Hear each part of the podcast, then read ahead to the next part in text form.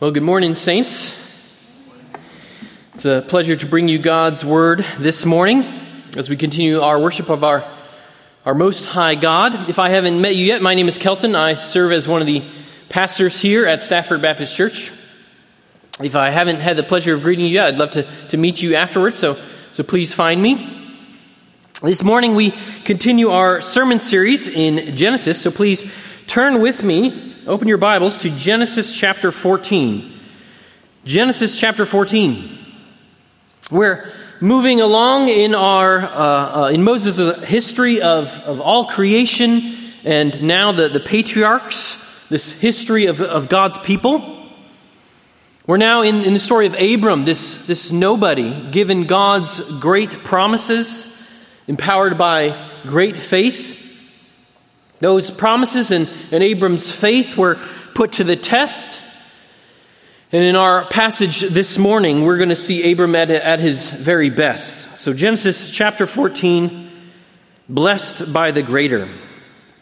Before we go any further, though, please join with me in praying once more for our hearing and for the proclaiming of God's word. Let's pray. Father, we do pray as we come to your word that you would show us yourself. Lord, as you gave to your chosen one, Abram, very great promises, Lord, we know that today we are sustained by your promises.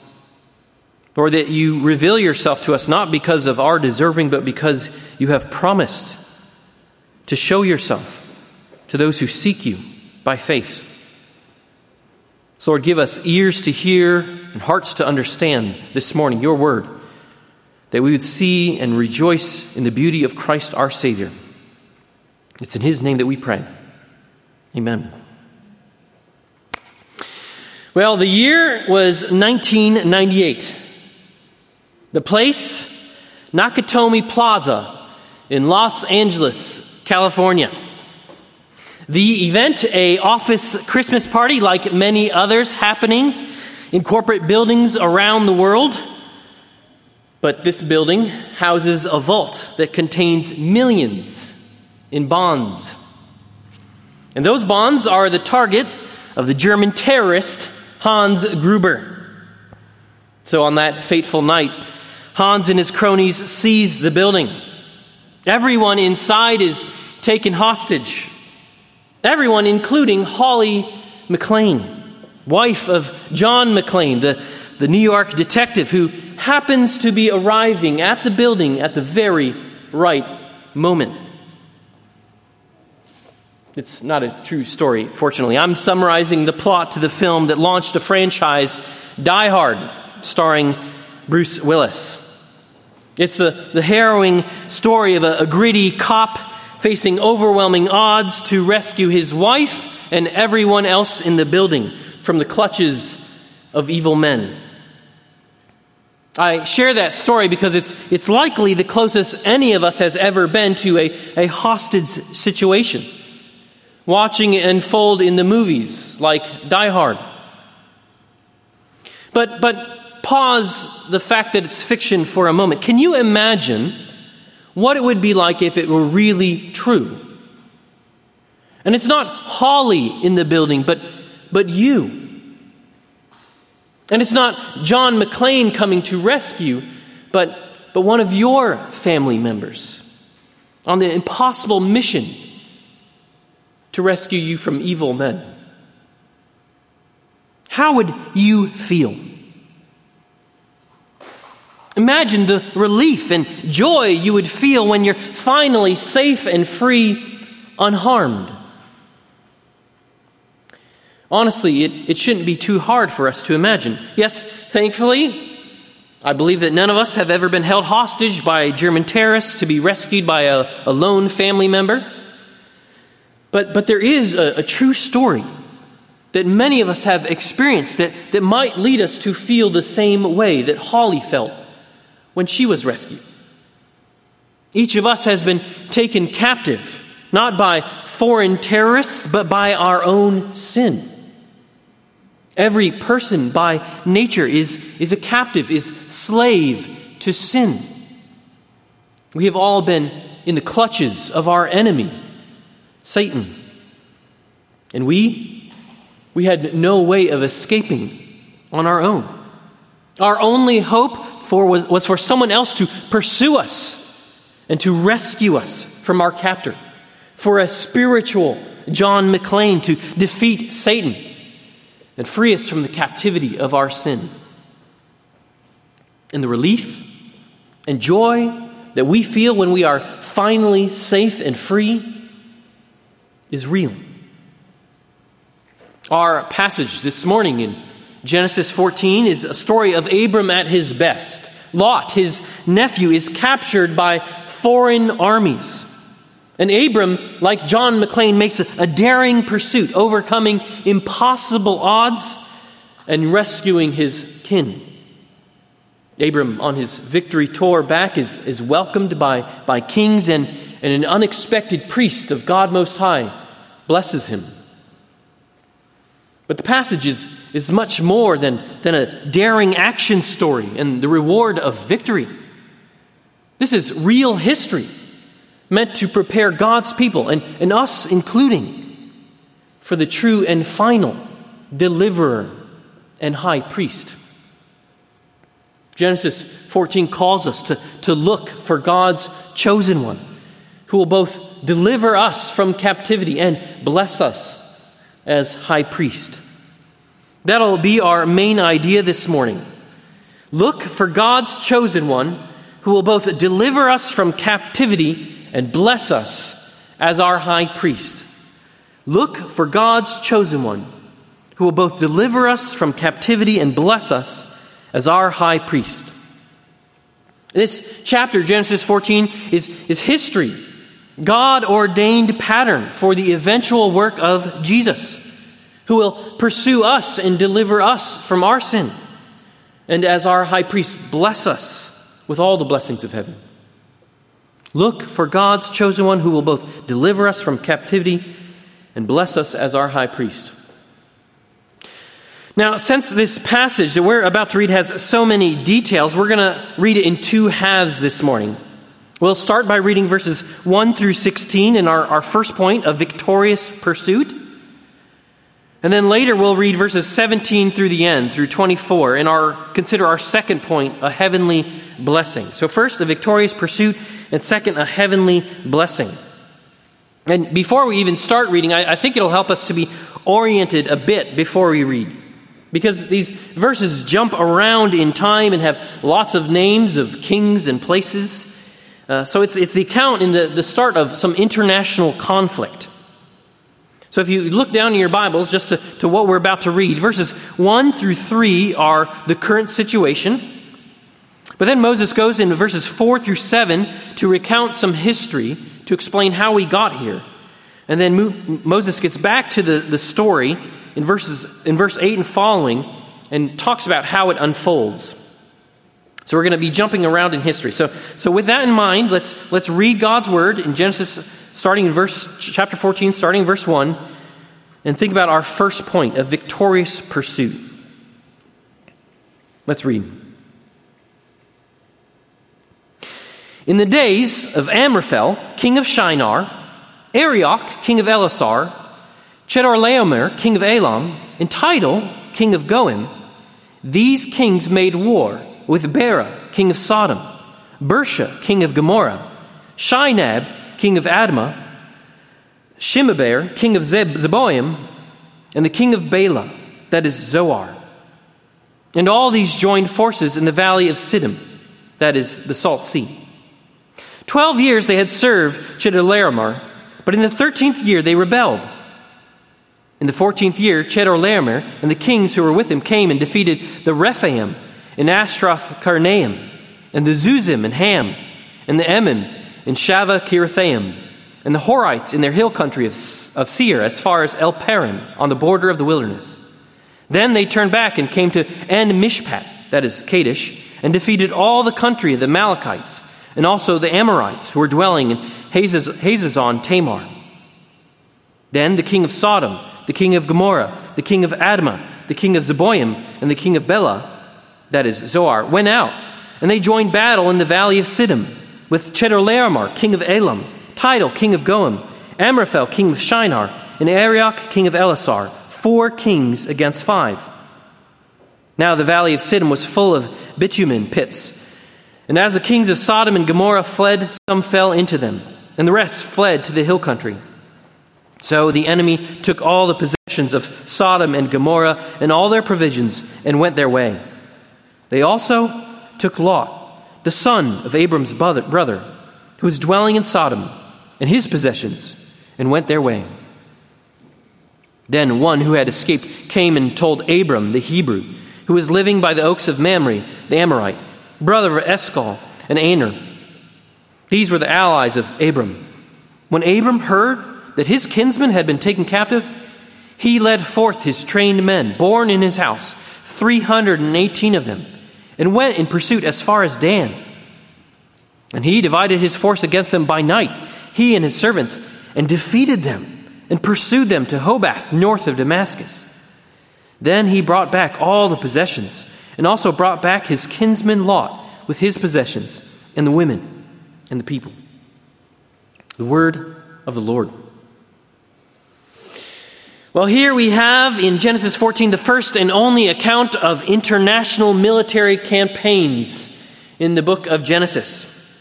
But Moses' point here isn't to recount geopolitical history for us. His interest is in Abram, the object of God's grace, the recipient of God's very great promises. But Abram doesn't show up until halfway through the verses we read in verse 13. So we're going to take a tour of the first half of these verses. What brings us to Abram in verse 13? Well, look again with me at verse 1.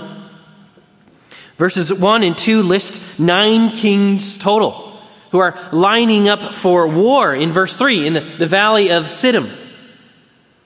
Here in verse 1 we have 4 kings, Amraphel, Arioch, Chedorlaomer, and Tidal. We can't call these the bad guys because all the kings in this chapter pretty much are bad guys. But this is the invading army, the enemy. So we'll call them the kings of the east. These are the non-Canaanite kings of the chapter. And when you think of these kings, you should think less like Napoleon or Alexander the Great and more like something like pirate warlords. They don't rule empires as we think of them. They don't have nations. They rule cities and warring tribes. I think maybe the only name you might recognize there in verse 1 is where Amraphel is from. He is king of Shinar. You might remember Shinar from chapter 11, right? Shinar is the plain where the people built the Tower of Babel. It's also the land of the kingdom of Nimrod of chapter 10, the one who is described as the first on the earth to be a mighty man. So we know their pedigree. Moses goes on in verse 2 to list the local bad guys, these 5 kings. He says Bera, Bersha, Shinab, Shemeber, and Bela, the king of Bela. Now, you don't need to remember these names. There will be no quiz on it. Just that these 5, these local kings, are the kings of the Jordan Valley, the ones who are going to be invaded by the 4 of verse 1. I think you'll recognize some of these kingdoms. In verse 2, Sodom and Gomorrah, these are the cities where Lot settled in our study last week. Remember, they're described in Genesis 13:13 as wicked, great sinners against the Lord. Bad guys on both sides. In verse 3, it says that these joined forces in the valley of Siddim, they're lined up for battle. The 4 against 5 in the Salt Sea.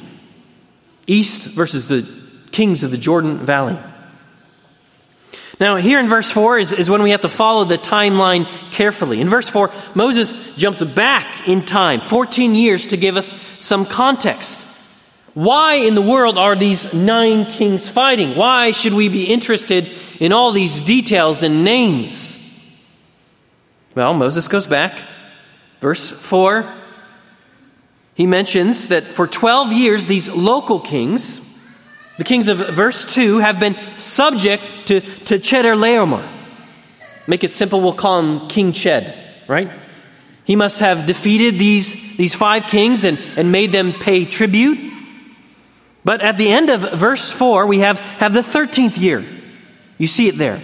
They decided to rebel against King Ched. Well, he can't stand that, right?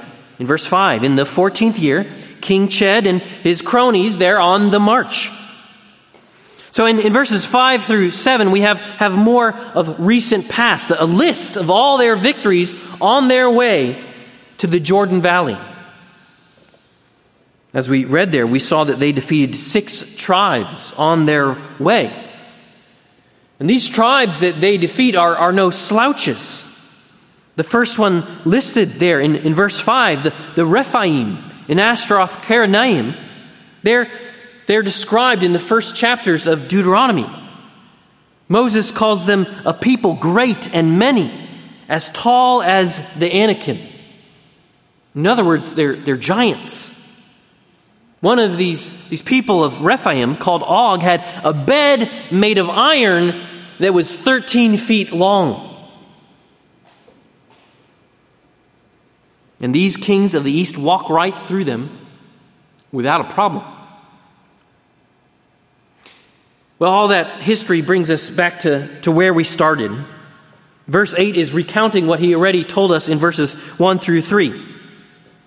Are you still with me? Okay. Verses 8 and 9, we have a restatement of what we saw in verses 1 through 3. The 9 kings lining up for battle in this valley of Sidim. So after Moses' history lesson in these verses, you might be expecting the outcome of the battle, right? Utter defeat for the rebelling kings of the Jordan Valley.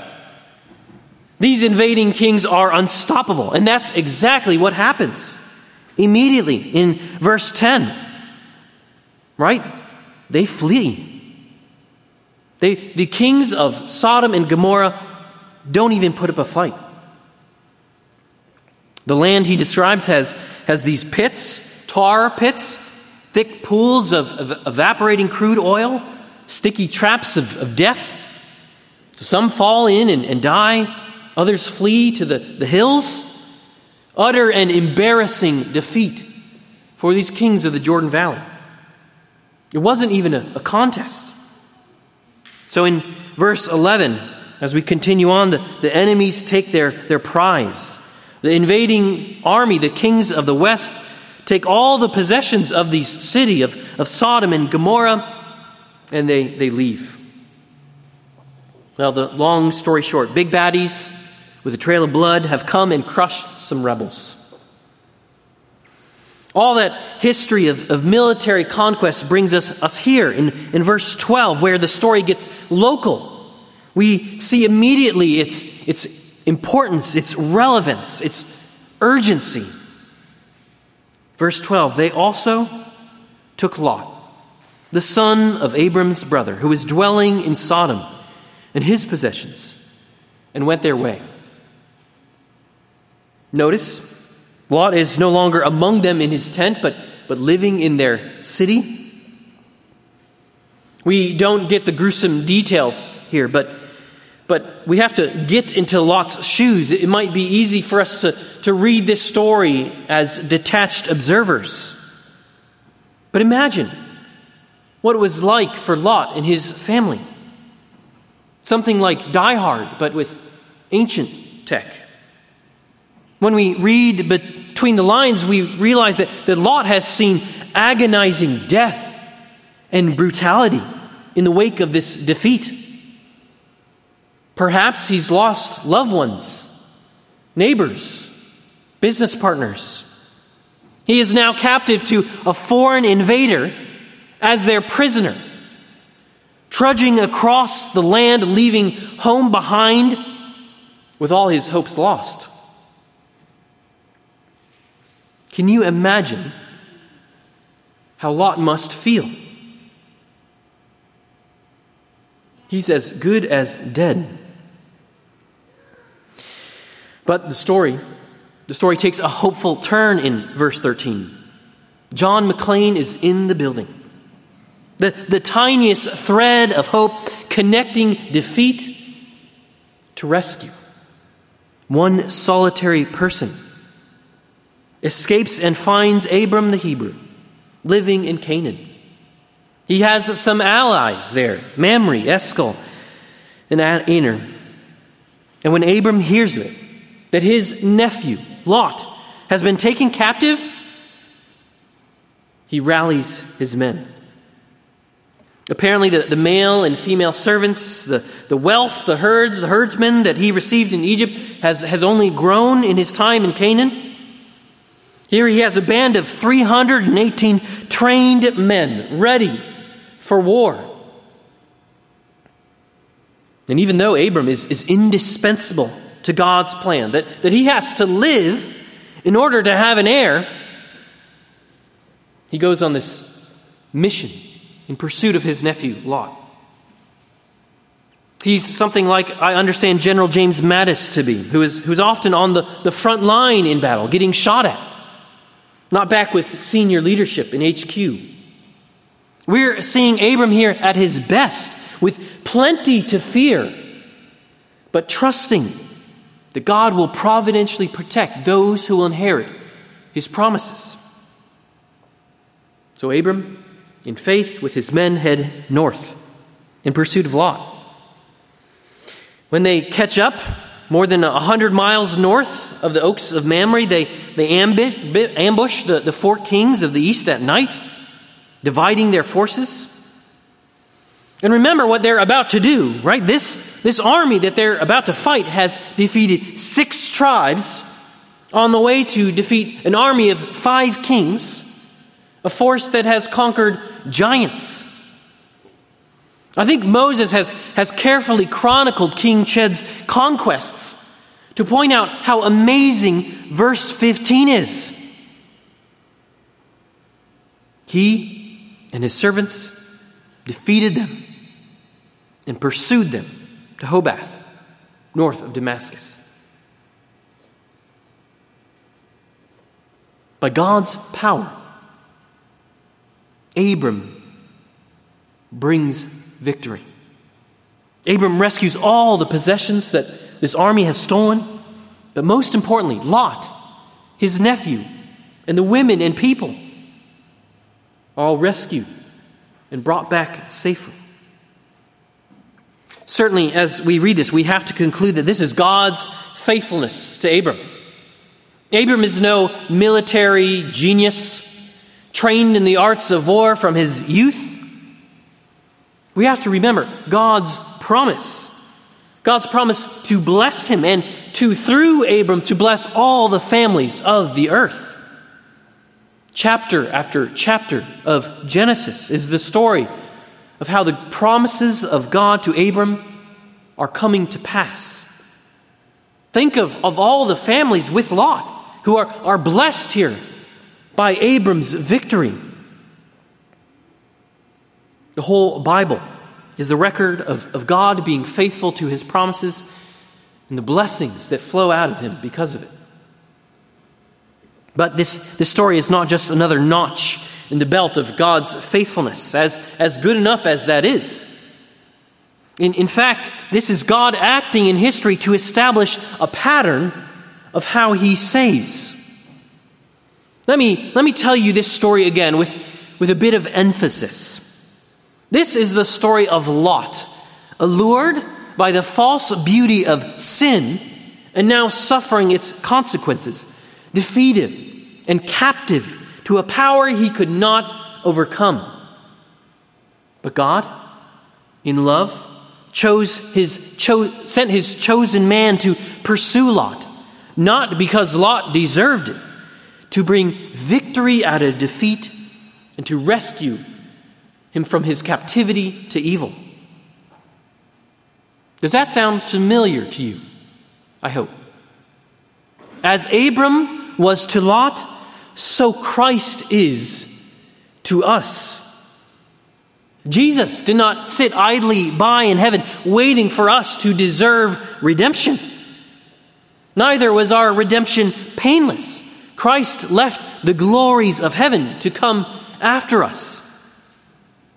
And in his pursuit of us, Jesus destroyed the powers of sin and Satan that held us captive. And as victor, led us home, safe, unharmed. Of course, Jesus' victory is spiritual.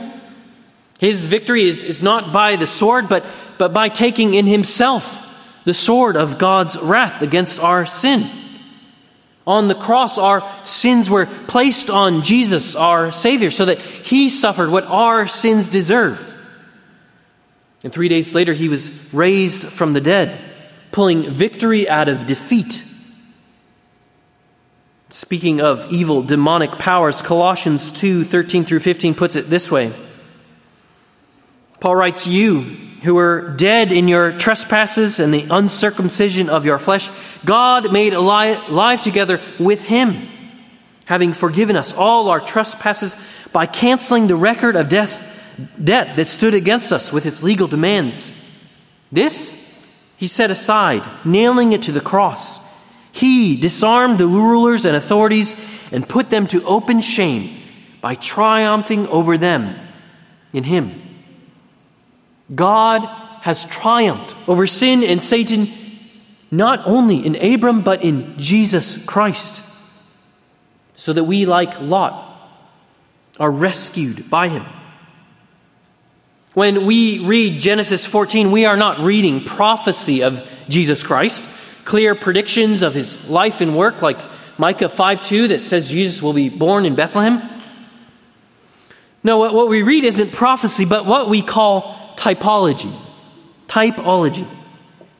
The word type comes from the Greek word typos, which means figure or symbol. God promises Jesus not just with prophecy, but with other people and events that prefigure him. Literary prototypes. David Murray defines types this way. Type is a real person, place, object, or event that God ordained to act as a predictive pattern or resemblance of Jesus' person and work. You can think of it this way. If prophecy is prediction in words, typology is prophecy in picture. Prediction in picture. An easy example of typology might be the sacrifice of the Passover lamb. You know the story, right? A lamb without blemish, sacrificed and eaten, its blood put on the doorpost to protect from God's destroying angel. Well, it's not a prophecy, right? It's a real event. But what we have in the sacrifice of the Passover lamb is a picture of Jesus, the Lamb of God, perfect in righteousness, who is sacrificed at the Passover and received, eaten by faith, whose blood shelters us from God's wrath. So just like the Passover lamb, Abram here in Genesis 14 is a type of Christ. Genesis 14 is real history ordained by God to resemble Jesus' person and work, the one who will come to deliver us from our spiritual captivity. Because being rescued from foreign enemies is not enough. We need a greater deliverance. Brothers and sisters, when we read this story, who did you identify with? Abram, the conquering hero, or Lot, settled in sin, captive, in need of rescue? The truth is that we're less like Abram and more like Lot, in need of rescue. If you're joining with us this morning and don't consider yourself a follower of Christ, let me thank you for joining with us this morning. Maybe this talk of captivity to sin sounds weird. Jesus teaches in John 8:34, everyone who practices sin is a slave to sin. Yes, it's our choice to sin, but we are imprisoned by our choice.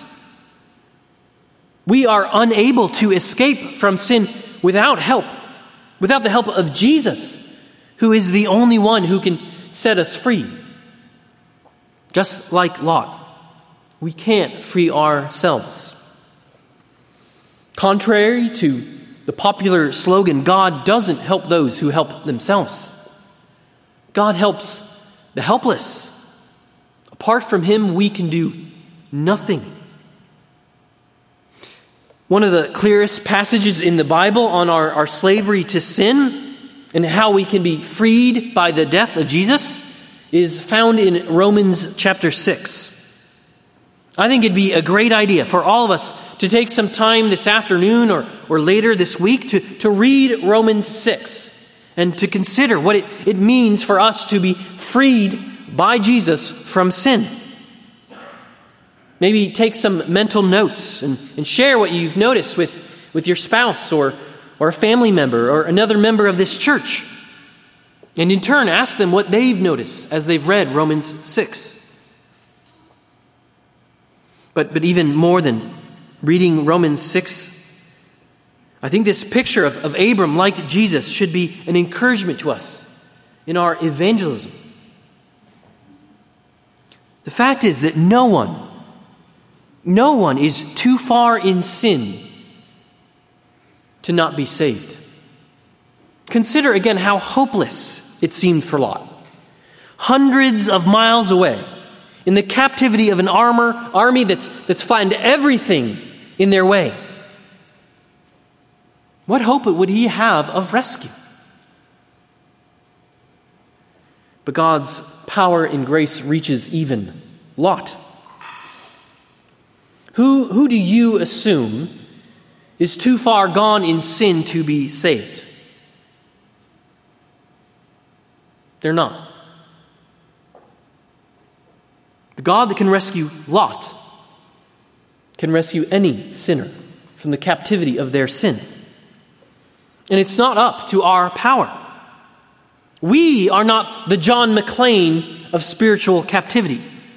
We don't save people. We just tell people how they can be saved, like Moses is doing as he tells us this story. Jesus is the Abram whose pursuit of spiritual hostages can save.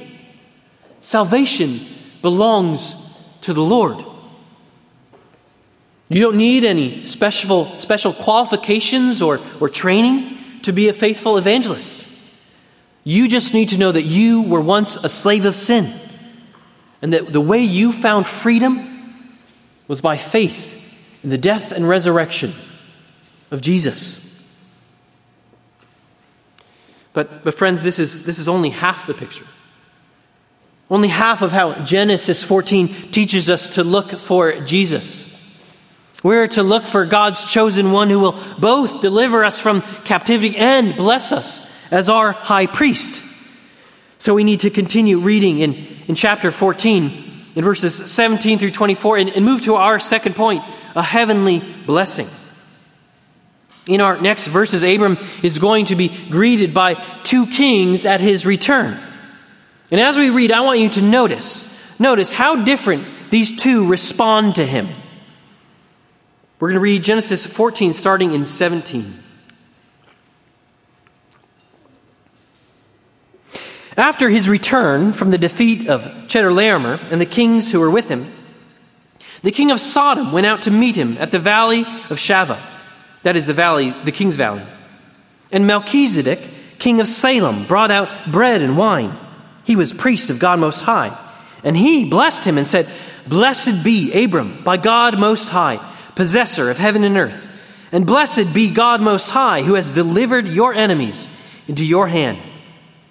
And Abram gave him a tenth of everything.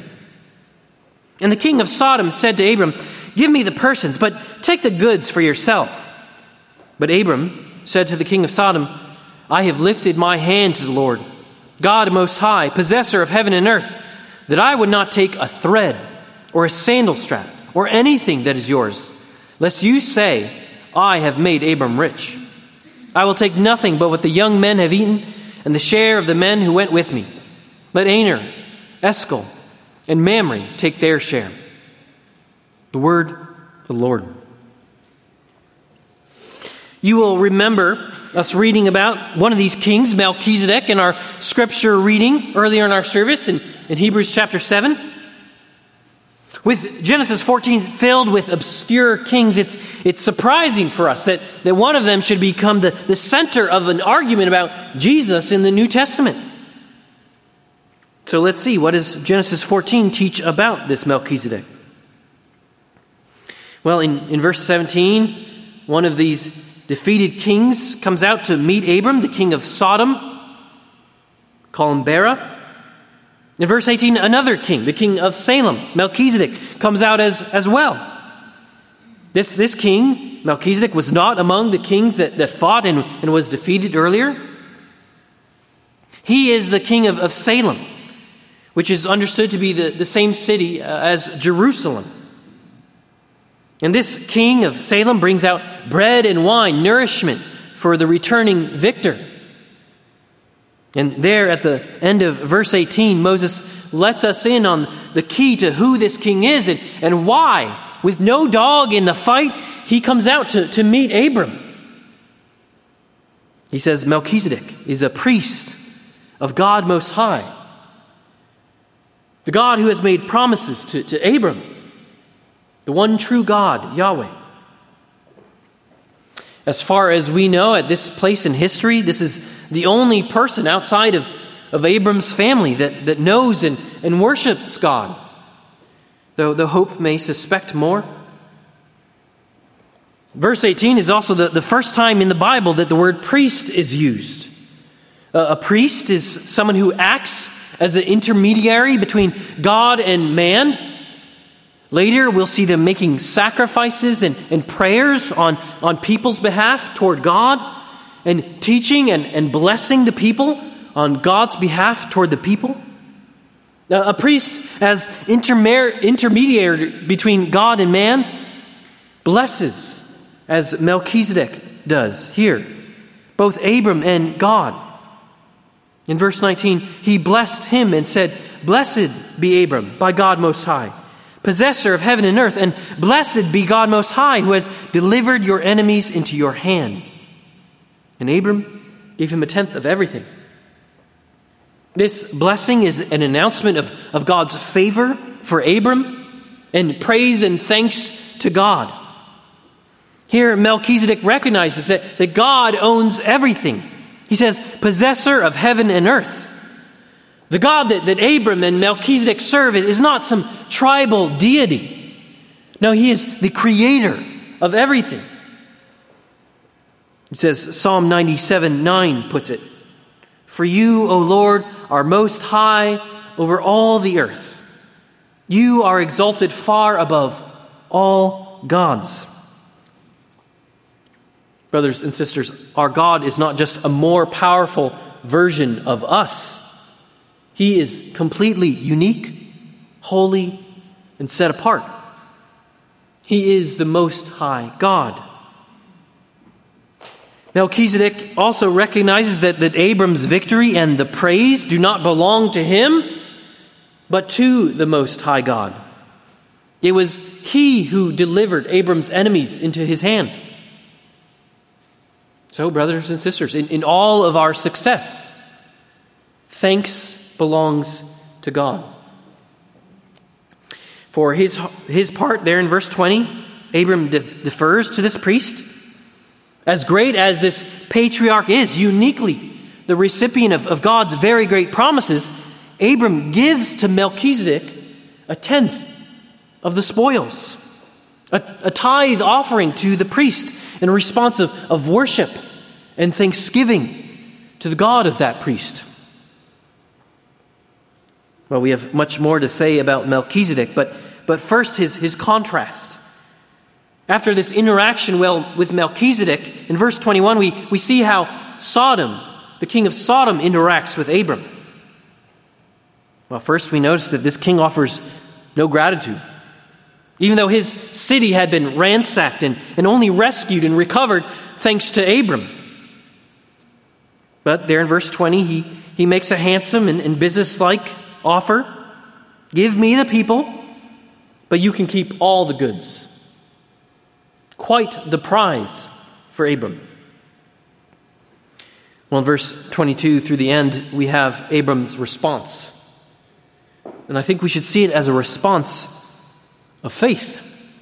Abram refuses the spoils and does so because he has pledged to God to not take the tiniest thread so that no man can say that they have made Abram rich.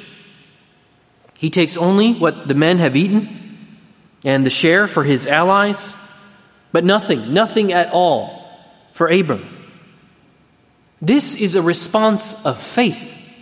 Who will Abram trust to be his benefactor?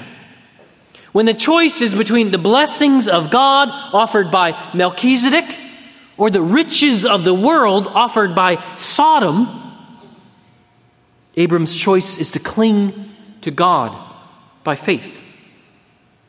Without faith, this choice seems foolish. But with faith, the choice is obvious. This is the same kind of faith that we saw in Abram last week. Faith that is the ability to give God control. I'm sure, brothers and sisters, that you can all think of ways that you would do things differently if you had control of your life. Whatever it is that you're thinking of, that is where God is calling you to live by faith, to trust Him and His wise works far beyond our counsel.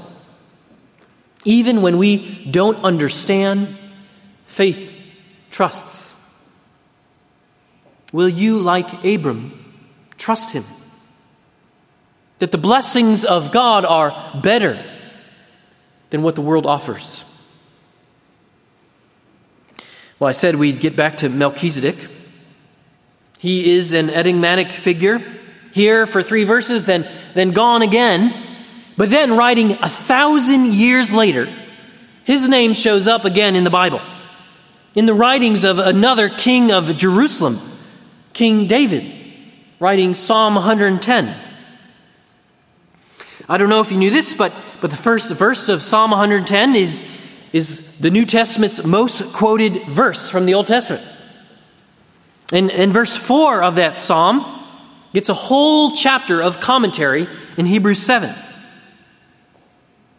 This psalm has great credentials. When Jesus quoted Psalm 110, he says that David was speaking in the Holy Spirit. And as David did, he saw God speaking to his Lord, a conversation between two people. But who is this Lord that David saw? Well, in Psalm 110, God promises this Lord that he will rule with a scepter. Sounds like a king. And then finally, in verse 4, he says this, "The Lord has sworn and will not change his mind. You are a priest forever, after the order of Melchizedek." Now this is amazing. Surely David had read of his predecessor, king of Salem, in Genesis 14. But now, 1,000 years later, in the Holy Spirit, David sees God making an oath to this Lord, David's Lord, to make him a priest after the order of Melchizedek. I think this is something like being in an escape room where the tiniest detail that you might hardly notice becomes the key to unlocking all of it. Unfortunately, we don't have to wonder what Psalm 110 meant. The heart of the letter to the Hebrews, all of chapters 4 through 7, are all about how Jesus is our high priest. And when the author wants to argue for that, he uses Genesis 14 and Psalm 110 to show us that Jesus is David's Lord, who is the priest like Melchizedek. If you're keeping count, yes, our passage has not one but 2 types of Christ. As Abraham was to Lot, So is Christ to us as deliverer. Now, as Melchizedek was to Abram, so is Christ to us as our priest. Melchizedek. Another prediction by pictures. If you read through Hebrews, it draws out so much from these three verses. That letter calls Jesus King of Salem, which means King of Peace. Melchizedek's name also means King of Righteousness, another title for Jesus. Melchizedek in Genesis 14 has no record of birth and death, but seems to live forever. So Hebrews 7 says that Jesus continues as priest forever. All this and more to say that Melchizedek's significance far outweighs these few verses he gets here in Genesis 14. Just like the old covenant, the new covenant needed a priesthood. And Jesus was not from the house of Levi, the priests of the old covenant. So when God gives to his people a better covenant, we also get a better priesthood in Christ. Not the family of Levi, but after the order of Melchizedek. Brothers and sisters, the point. You have a high priest, an intermediary between God and man far better than all other priests. He, like this picture in Genesis 14, is a king of peace and king of righteousness. This priest is not prevented by death from continuing in office, and consequently can save us to the uttermost, because he always lives to make intercession for us. We have what Hebrews calls a better hope. We have all the blessings of heaven by faith because of Jesus' work as our priest. Not offering up the blood of bulls and goats, but offering his own blood. And so securing eternal redemption.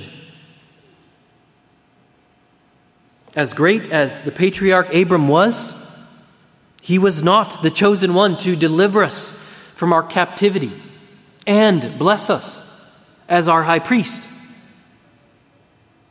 In fact, in addition to Abram and Melchizedek, the Old Testament is filled with type after type of Christ in kings and priests, but also in prophets, in temples, in sacrifices, in manna from heaven, on and on. Friends, our Christ is such a deliverer and priest that it took dozens and dozens of pictures to fill out even a part of what he would be like. All find their fulfillment in Jesus Christ. It's like the many faces of a cut diamond combined into the perfection of the gem. As Jonathan Edwards put it, there is an admirable conjunction of diverse excellencies in Jesus Christ. As great as Abram, as great as Melchizedek, as great as all the types of the Old Testament, fulfilled in this one man. Stafford Baptist, there is no other place where heavenly blessings come. Jesus Christ is now the one mediator between God and man. And in fact, the Bible teaches that all believers are now priests, because all believers are now united to Christ and in him have access to the Father. We now mediate God's blessings to one another and to the world in Christ. All the riches of heavenly blessings, forgiveness, adoption, eternal life are available to us by faith in our high priest, Jesus Christ. So, brothers and sisters, hear the call of Genesis 14 this morning. To look to God's chosen one who will both deliver us from captivity and bless us as our high priest. The better Abram, the better Melchizedek has come in the person and work of Jesus Christ. All the hopes and expectations of the Old Testament are met in him. So it is our joy this morning to look to him with faith to deliver us from our captivity to sin and to bless us in the name of our Most High God. Let's pray. Father, we pray this morning that we would look through Abram and through Melchizedek to see the conquering hero and high priest of our Most High God, Jesus Christ. Father, we thank you for delivering us from our sin. Lord, as hopeless as we were, in captivity, without the ability to save ourselves, to pursue us and deliver us from our enemy, Satan and sin. Lord, to lead us home as victor. Lord, to be blessed by our high priest, who always lives to make intercession for us, that we would be saved to the uttermost. Lord, it is to Christ that we look in faith this morning and pray that we would go and tell others likewise of this conquering hero and high priest of God. It's in his name we pray. Amen.